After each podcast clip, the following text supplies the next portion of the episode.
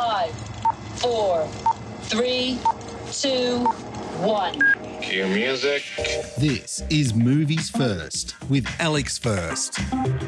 I couldn't think of a more appropriate name for a cliche riddled film that fails to ignite than Off the Rails. Anna is in her 50s when she dies of cancer, leaving behind European rail passes for her three good friends to revisit their past adventures.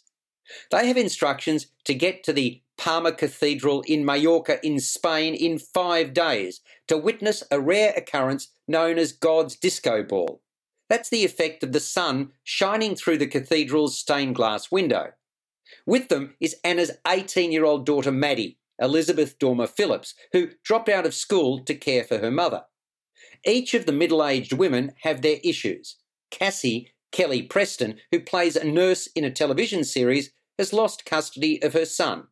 Kate, Jenny Seagrove, is a writer in financial strife.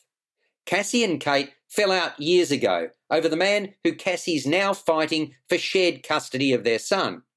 Liz, Sally Phillips, a doctor, is mothering and smothering.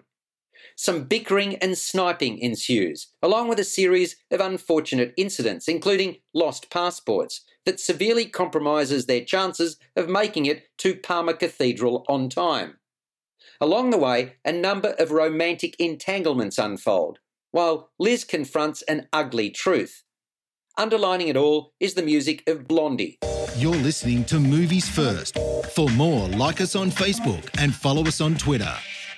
Off the Rails is good at feeding us the bleeding obvious, and is all the poorer for doing so.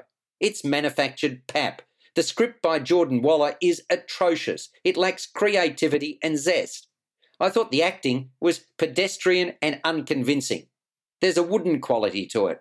I quickly formed the impression that the actors lacked belief in their own characters. A lack of chemistry between the performers is a further problem. Judi Dench, in a small role, is about the only one emerging out of this with a level of integrity intact. Off the Rails has zero surprises. In the name of supposedly feel good entertainment, it panders to the lowest common denominator. It had me wringing my hands and squirming in despair. Surely an adult audience deserves better than this.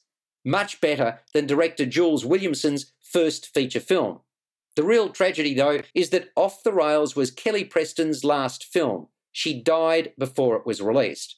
It scores a 2 out of 10. You've been listening to Movies First with Alex First. Available at Apple Podcasts, Google Podcasts, Spotify, iHeartRadio, or your favorite podcast player. You can also stream on demand at Bytes.com. This has been another quality podcast production from Bytes.com.